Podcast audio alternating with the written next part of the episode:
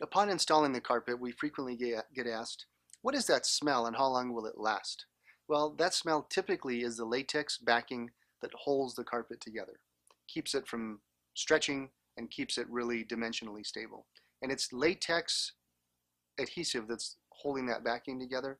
So since it is latex, it is very low VOC. If not, it's pretty much non-toxic. So it's really a commercial strength Elmer's glue, so to speak. So how long will it last? That's the other part of that question. And that depends on the time of year.